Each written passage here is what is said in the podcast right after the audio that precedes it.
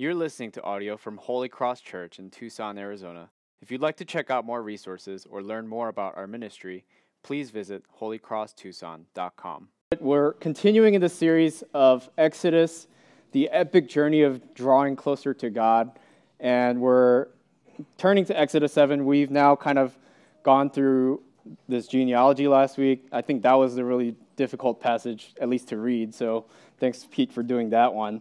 Um, so now we're moving on to this encounter where Moses and Aaron are sent to sort of duel with Pharaoh to begin their show off, um, showdown. And so we're going to get into that. Let's turn to Exodus chapter 7, and we're going to read from verse 1 through 13.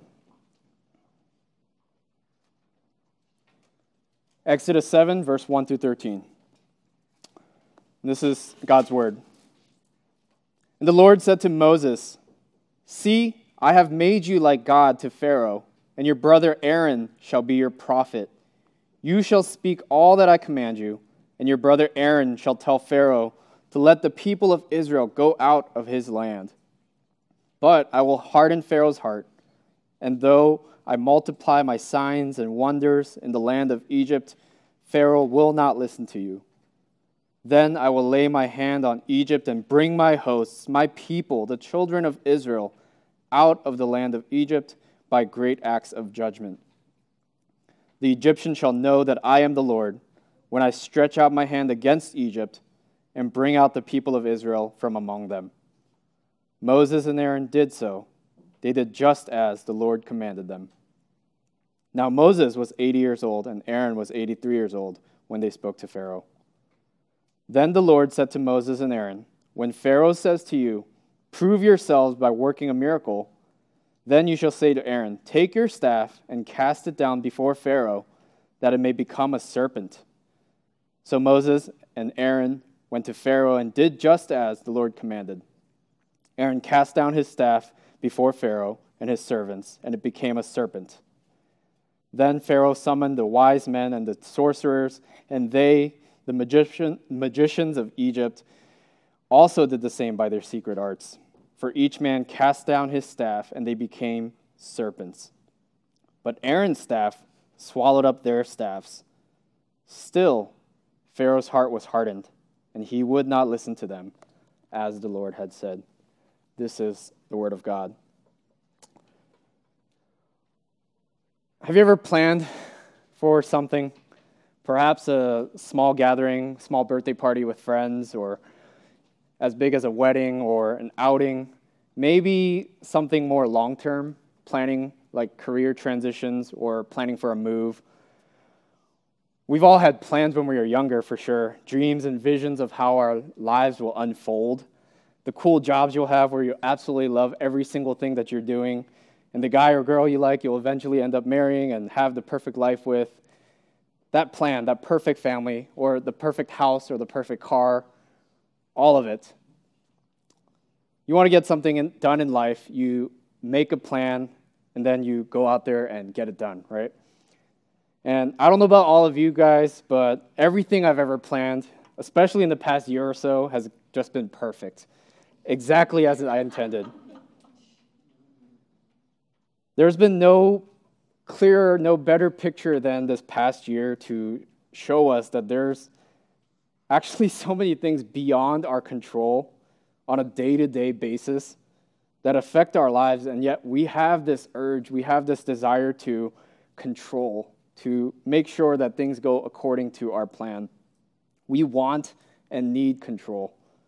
Control over our body, whether that's getting yourself to wake up early in the morning to get yourself to a workout, or to have mastery over your motor skills so that you can get that golf swing just right so it doesn't hook or slice. We want to control our circumstances, perhaps to live in a good neighborhood, to be in a good house with a good, stable job, to remove any difficult circumstances, to overcome any difficult circumstances, to have the resources to overcome challenges. We want control over people, to, for them to do as we would like for them to do, to be good people for your kids perhaps to listen when you speak, um, for your coworkers to do the things that you need them to do, for, or your employees, to some level, to some varying degree, for all of us, we want and need control in some facet of our lives. We can do what we can do to feel a sense of control, a sense of mastery over a portion of our lives. And on some level, we want control. We need this control because we recognize our lack of control in other areas of our lives. And maybe that's a little pop psychology, but it's nice to have something where you can say, This is my realm. This I have perfect control over, and I got this. Even though everything else is going crazy, I got this thing. But sometimes we want control in life for a purpose, perhaps for a moral good, to be good people, to do good things, to be seen as a good person, to be known as this good person, so that we want to be able to control ourselves and our circumstances to appear good or be good. And sometimes it's personal good. We want a comfortable and protected life. We don't want any discomfort or any inconveniences in life, and so we control what we can to achieve that level of comfort, to provide that for our families and our homes. And sometimes we want to control things so that we have societal good, relational good. We want better standing before others. We want to be able to relate well with others, and we want to make an impact on the world, right? To leave behind some sort of legacy or memory. We have many goals that we hope to achieve of varying levels of importance when we seek control over our lives and its various circumstances. But what the Bible tells us about control this morning through our text is this God is at all times absolutely in control over everything, from the finest detail to the most unimaginable of circumstances. God's hand never ceases to lose his grip on the world. We only have control to the extent that God wills it. And that can be offensive. We only have control to the extent that God wills it. Now, we do have free will because God didn't make us to be robots, but the Westminster Confession of Faith is helpful in giving us the understanding that our free will has been tainted by sin and that we are constantly inclined towards evil in our bondage to sin. And so the, the only thing that sets us free is the work of Christ. The work of Christ sets us free from this bondage, and only the full restoration of God's kingdom will restore our inclination to good. And so that means we do have free will, but we tend to always prone to wander from God and we tend to choose evil. We tend to choose sinfulness.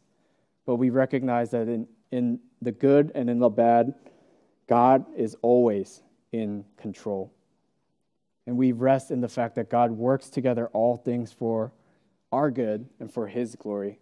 And what a vivid picture of His glory we get to see in the book of Exodus and in this text as we see God's hand bring about His ultimate plans. We see the movement of God's hand in this narrative bringing about three goals that I want to look at that He has for the Egyptians, for the Israelites, and for even for our hearts this morning. And those three goals are judgment, rescue, and glory. First, God has plans for judgment. We find our text as Moses and Aaron have confronted Pharaoh and have been turned away once already, a few chapters ago, right? And we had this break into action in chapter 6 where we see God lay out the backdrop of the powerful work that he's about to do in Egypt. And so he kind of sets it up. He kind of talks about his faithfulness to generations and generations of uh, the Israelites. And then here comes some of the action here. So now God is sending Moses and Aaron in once again to Pharaoh to challenge him. And he tells them that he will bring about his judgment upon Egypt. God makes this very apparent that this is one of the primary goals for sending Moses and Aaron to Pharaoh. You're going to say all that I tell you, and you're going to say it to Pharaoh, and then I'm going to harden his heart, and then he won't listen to you. Then I'm going to save my people by bringing my judgment to Egypt. When we see God promise judgment, we have to understand God's character in a fuller sense because a lot of the times we look at the Old Testament, we see a God unleashing judgment, and we picture this Old Testament God that's just bloodthirsty and out to tear down everyone but the Israelites. No, but here we remember the fullness of God's character. We step back and we remember that God is good. We remember that God is faithful to his promises, that God is just, and that God is steadfast in love to those who love him and obey his commands.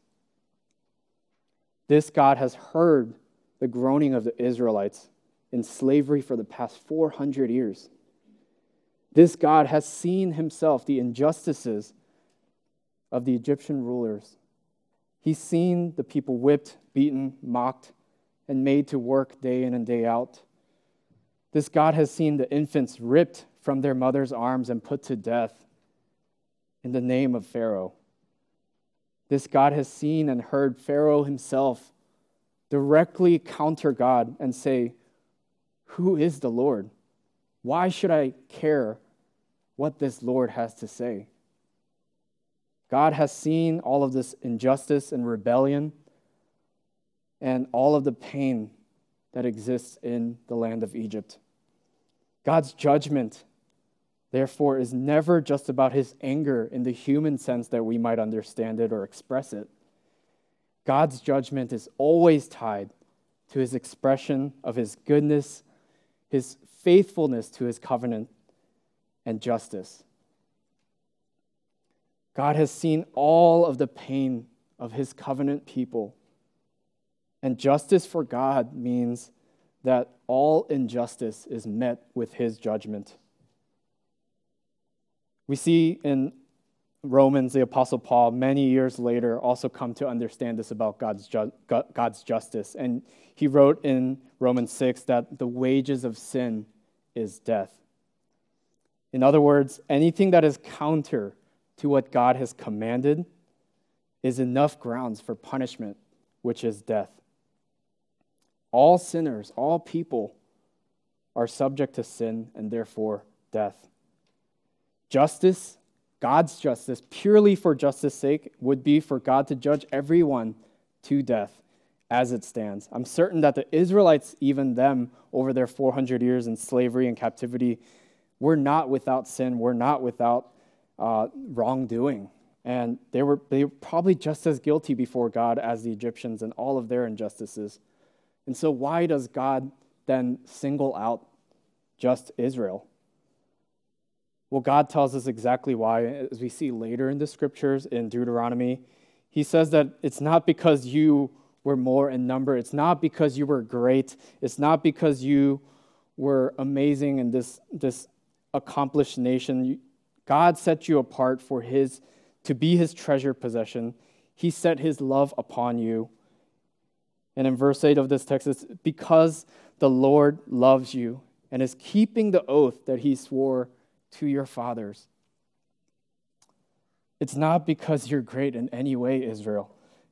It's purely because God loves you and He is committed to His own covenant with your people, passed down from Abraham to Isaac to Jacob and now to Moses and Aaron and all of the people of this generation. And so we see the importance of why we looked at the genealogy, why we looked at the past of the Israelites because God is committing himself to be faithful to his promises to them. God is faithful to keep his promises as he initiates with the Egyptians and the Israelites to bring about his judgment and to restore his people to be freed from slavery and to once again be his people. And so God is bringing about judgment and moving his hand towards Egypt to, in order to accomplish the second goal, which is that God moves to rescue his people. He rescues his people. And perhaps there's no clearer picture of God's rescue in the entire Old Testament than the Exodus story. This is the single most significant rescue story that even the New Testament writers and early church fathers pointed to prior to the, prior to the cross of Christ. And so before Jesus, this is the most significant picture of rescue that we have. And here, God is fixated on rescuing his people out of slavery. And over the last few chapters of Exodus, he's made it abundantly clear to Moses I am the Lord, and I will rescue the Israelites, and I will make them my people, and I will be their God. God is going to do it. And this portion of our text and much of the text throughout Exodus continues to refer to God by this intimate name that he himself has revealed to Moses in, back in Exodus 3 I am who I am. We see this each time when we see the word Lord written in all caps, um, small capital letters in the English Bibles. And this is where the Hebrew refers to God as Yahweh, this intimate name to signify the covenant relationship, the covenant lordship that he shares and he has over the Israelites. And to me, this use of this covenantal name throughout the Exodus story signifies God carrying out his covenant promises and claiming his role as God to his own covenant people. This rescue isn't just a Superman type hero swooping in to save the day for some strangers. These aren't distant strangers. He has this intimate bond and relationship that's been interrupted, and God is actively working, pursuing the people in order to restore that relationship just as it was before. You know, Kerry and I don't have kids yet, and we hope to in the future. And I can maybe imagine what it'd be like, but I don't quite have that instinct, that, that parental instinct to jump in to def- defend your own child. I'm sure I have some sort of defensive instinct, so your kids are safe with me at Magnify. But, but I don't have that parental sort of nerve, right? And this example came to mind for me because I don't have kids, and um, it's Liam Neeson from the movie Taken. His daughter's kidnapped, and he's got no money but a special set of skills. And he's trained. He's this trained assassin or some sort of super secret agent that was his former life and he uses everything in his arsenal to get his daughter back. He pursues his daughter to the end. A pretty bloody movie, but he goes to some ex- pretty extreme measures to rescue his daughter. And I just picture that sort of, maybe not the way that he went about it, but it's that sort of fervent, my, my child's life is on the line sort of passion that God exhibits for Israel, his covenant people. It's this deep, intimate relationship that he shares. And that's the, that's the motivation behind the rescue. This relationship that he's established by his covenant promises, he sought to see it through, to protect it, to preserve it, and to restore it back to what it once was, what it was meant to be. The good news is that God's pursuit of his people, his covenant people, has not changed at all. And we're reminded of this each week. God initiates with us, God initiates with his people. We see that here as Moses and Aaron are sent to face off with Pharaoh, that, and he plans to distro- display his wonders and signs and to lay his hand of judgment upon Egypt and his hand of rescue upon Israel. And we continue to experience God's initiation with us as we're re- reminded of stories such as this we're reminded of a living God who continues to be faithful to his promises. We're reminded of the gift of the Holy Spirit who is with us even now to remind us that the gospel story of grace is the one true story of God and of this world. God pursues his people, God rescues his people because he's the only one that's able to because he's the only one who is in absolute control at all times. But as we read this narrative, as, in, as we even go further in the coming weeks of this narrative in Exodus, as we set the scene for the 10 plagues that are about to befall the Egyptians, I wondered why is God doing it this way? this doesn't exactly seem like a God who is actually in control. If God, the Almighty Creator, who we've established, is always in control and he wants to rescue his people, why doesn't he just snap his finger? Why is he going about it this way? Why is he stooping down to the level of Pharaoh to go head to head with him, to duel with him?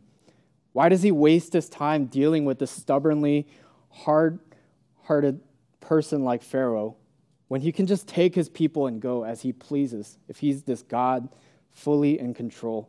I mean, can you imagine what Moses and Aaron are thinking, even as they're being obedient, even as they're following everything that God has said? How in the world is this silly snake battle, this snake competition, going to free our people and rescue us out of this land? How are we getting out? And perhaps the prophet Isaiah captured it best when God spoke through him and said, My thoughts are not your thoughts, your ways are not my ways.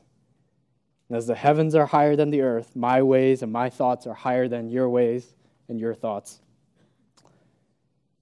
Indeed, God's plans are actually never so one dimensional as we might plan. God is never reactionary. He's not responding to Pharaoh and kind of going back and forth with him to see what Pharaoh will do. He never has to be. He's constantly in control. We've established that. And in every circumstance, in any circumstance, God is fully in control, no matter how it may appear to us. And so God intentionally comes down, condescends to Pharaoh's level, eye to eye, as you would speak to a child, and he deals with Pharaoh accordingly. Not as a reaction to what Pharaoh is doing, not because he's being stubborn and God's trying to coerce him and he's trying to persuade him to let his people go, but because he wants to intentionally use this hard hearted Pharaoh to make himself known. God is always foremost concerned with his own glory, and God is in control in any and every circumstance.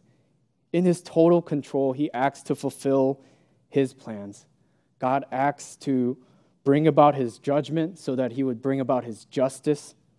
God acts to rescue his people, to remain true and faithful to his covenant promises, and to make for himself a people and lastly, God acts gloriously as he's always foremost concerned with his glory. Why does God stoop down to this level? Why does he go eye to eye with Pharaoh? What's happening here with this snake battle? What's the purpose? Well, for one, it's a direct subversion of Pharaoh.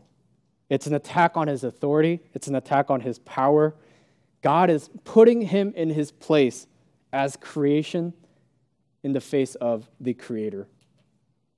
You see, God meant what he said when he says in verse 5 of our text, The Egyptians shall know that I am the Lord. He meant to show all of Egypt who he is, not just so that his people would be freed, but that the Egyptians would also know him, Yahweh, the God of Abraham, the God of Isaac and Jacob, and now of Moses and Aaron before Pharaoh. The word Pharaoh, we kind of use it regularly throughout the Exodus narrative. It meant great house.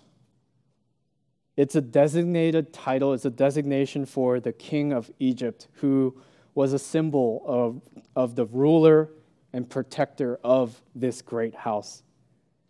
And Pharaoh held a tremendous, tremendous amount of power in this kingdom. Pharaoh not only ruled as king over people with judicial and legislative and executive and whatever other kind of governmental power you can ask for, he had all of it. But on top of all of his duties as a king, as an earthly king, Pharaoh acted also as the intermediary between the gods of Egypt and the people. And so he was the central figure who was to be seen as a god to the people. Pharaohs were in um, hieroglyphics, pharaohs were always depicted with a scepter or a staff. um, as a sign, and the staff held a sign of absolute authority.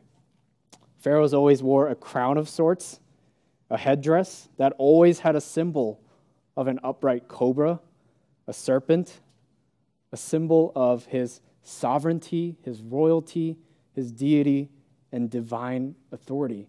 These were traditions that were passed down for hundreds and maybe thousands of years.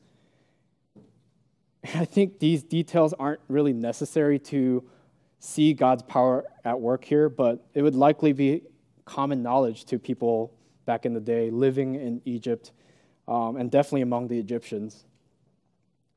Look back to verse 1 of our text. God says to Moses, I have made you like God to Pharaoh.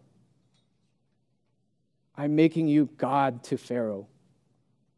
So much so that Moses, who is to be this God figure before Pharaoh, now has an intermediary in Aaron. Your brother Aaron shall be your prophet. He doesn't even have to speak, he has a mouthpiece. It's this royal sort of presentation before Pharaoh, announcing that God is here and he is speaking to you. This Pharaoh has probably been groomed all of his life to take this throne because it's passed down to him. And he's been hyped up all of his life. He's been babied and told that you're, you're going to be a God. You're going to be God to these people. Everything that you tell them, they're going to do. Everything that you want, it's going to happen exactly as you want. Moses, being, in, being raised in the palace, probably recognized the gravity and the significance of this. And God is turning Pharaoh and all of Egypt's world upside down by revealing himself to be the one true God. Jumping down to verse 9, God commands Moses to prove himself to Pharaoh, to tell Aaron to throw down his staff, and that it'll turn into a snake. I read this as a direct challenge of power to Pharaoh. Aaron is to take this staff, a symbol of power and authority for Pharaoh, and he's to toss it like a simple toy for it to turn into yet another symbol of power and authority and divinity and royalty for the Egyptians. It's almost as if God is mocking the power that Pharaoh has built up for himself and the traditions and beliefs that the Egyptians have built up in this man God person. Jump down to verse 11. As the staff turns into a serpent, Pharaoh responds. Pharaoh is dueling with God now, notably not with his own staff or his own magic or power, but by summoning his magicians to copy what Moses and Aaron had done, hopefully. And we had a movie night for Magnify uh, last month with the kids, and we watched Prince of Egypt. And I kind of enjoyed their depiction of this scene, the snake battle. They showed these magi- magicians uh, using smoke and mirrors and lights from the sun and um, sleight of hand tricks in order to produce the same results as Moses and Aaron. And you know, that may just as well be what actually happened. We don't know the specifics of what it means by the magicians. But what we do know is that somehow they produced snakes and that their staff serpents were swallowed up by Aaron's staff turned serpent.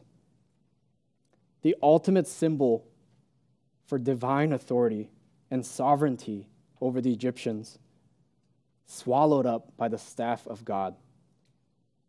Magic, however real it may have been, pales in comparison to the real power of God that he's displaying. Just a glimpse of his power. Why does God go through all of this trouble? Why does he stoop down to this level? Because his goal isn't to just judge the Egyptians. His goal isn't just to rescue his people. It's so that the Egyptians, the Israelites, and even us here would know that Yahweh, the great I am, this covenantal God, is the Lord. Pastor John Piper reflects on God's providence in dealing with Pharaoh, and he writes this God did not send Moses to Egypt wondering how many plagues it would take to bring Pharaoh to his knees. The plan from the beginning was to multiply my signs and wonders in the land of Egypt. God hardens Pharaoh so that he may multiply his wonders. He multiplies his wonders to put Pharaoh in his place, show the Egyptians that he is the absolute Lord, establish himself as the center of Israel's worship for generations, and make a name for himself in all the earth. These are kind of points that I've touched on, but do you see the intricate details woven into the fabric of his story that shows us the beautiful colors of God's plan? God is in absolute, total control, controlling every circumstance, every fine detail to make his name known. His hands steady and firm gripping the hearts of his people, powerful, powerful enough to judge and cleanse and defeat sin, faithful to rescue and restore his people, and gracious enough to reveal himself to the repentant and the rebellious alike. Our desire for control, looking at God's control, looking at his complete power and complete control over everything, our desire for control isn't inherently bad. It's built into our identity, it's who we are as image bearers of the Creator God. We have this built in desire to want to control, to create, to craft something beautiful out of our imagination and intelligence. That's why so many craft breweries and craft pizza places and whatever crafting exist our obsession of tweaking and controlling every detail, it's not inherently bad, but it becomes a wicked thing when we claim it for ourselves and we look to manipulate our lives and others around us not aligned with God's purposes, and we control to seek our own glory or our own comfort. We will always, always forever fall short when we seek control over seeking God. Regardless of how pure our intentions may be, because our hearts are inclined towards evil, our control will always take from God's glory.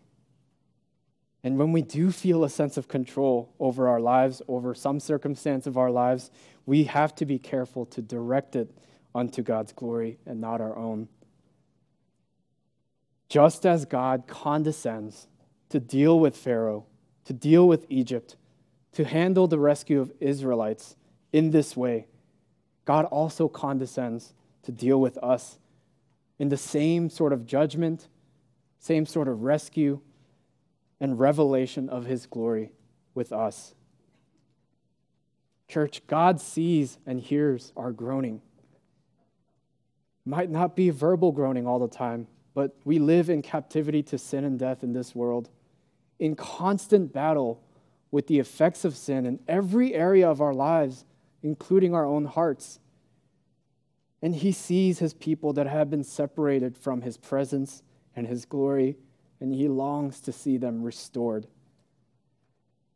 God is so faithful to his promises that he planned for his son before all of time. He planned for his son Jesus to take on flesh. He planned for him to become a man, to take on the burdens, the penalty of sin. And God planned for Jesus to die exactly as he commanded. Jesus rose from the grave exactly as God had planned.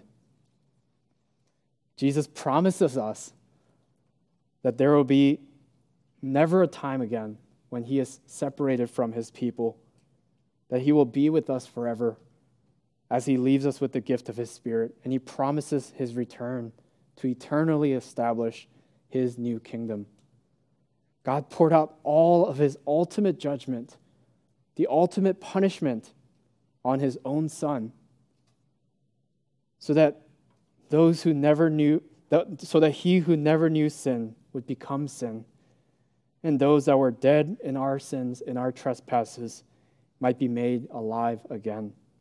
God rescued us from the bondage of sin and death so that we're no longer bound to it, but free to live in the kingdom of God by clinging not to our control, not to our righteousness, but to the righteousness and the work of Christ.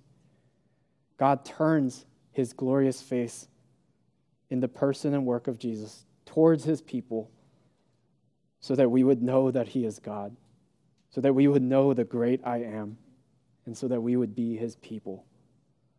God wields his absolute control so that we could so that we could see his judgment so that we could see his salvation and that we could see and experience and taste his glory. I can only imagine the arenas of life that all of us are battling in, where we feel like we need to have better control over, but can't, where we feel utterly powerless to change our circumstances, to change the course of our life. And going through this text with you, I don't know that God will make things go the way you'd want it to. I don't know that God has any plans to fix in this life anything of our ailments today. But what the text shows us, what our scripture shows us today, what God is speaking out today, what we do know is that God is fully in control of every and any circumstance.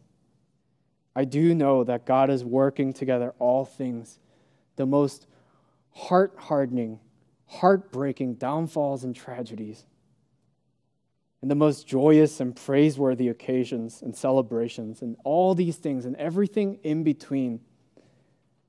God is working together for the good of his people, and as we see here, ultimately for his glory, that he would be known, that you would know him so I invite you to trust in the person and work of Jesus, who wholly surrendered control over his own life, committing fully to the Father's hand, and now is triumphant over sin and death and is extending his grace to us today.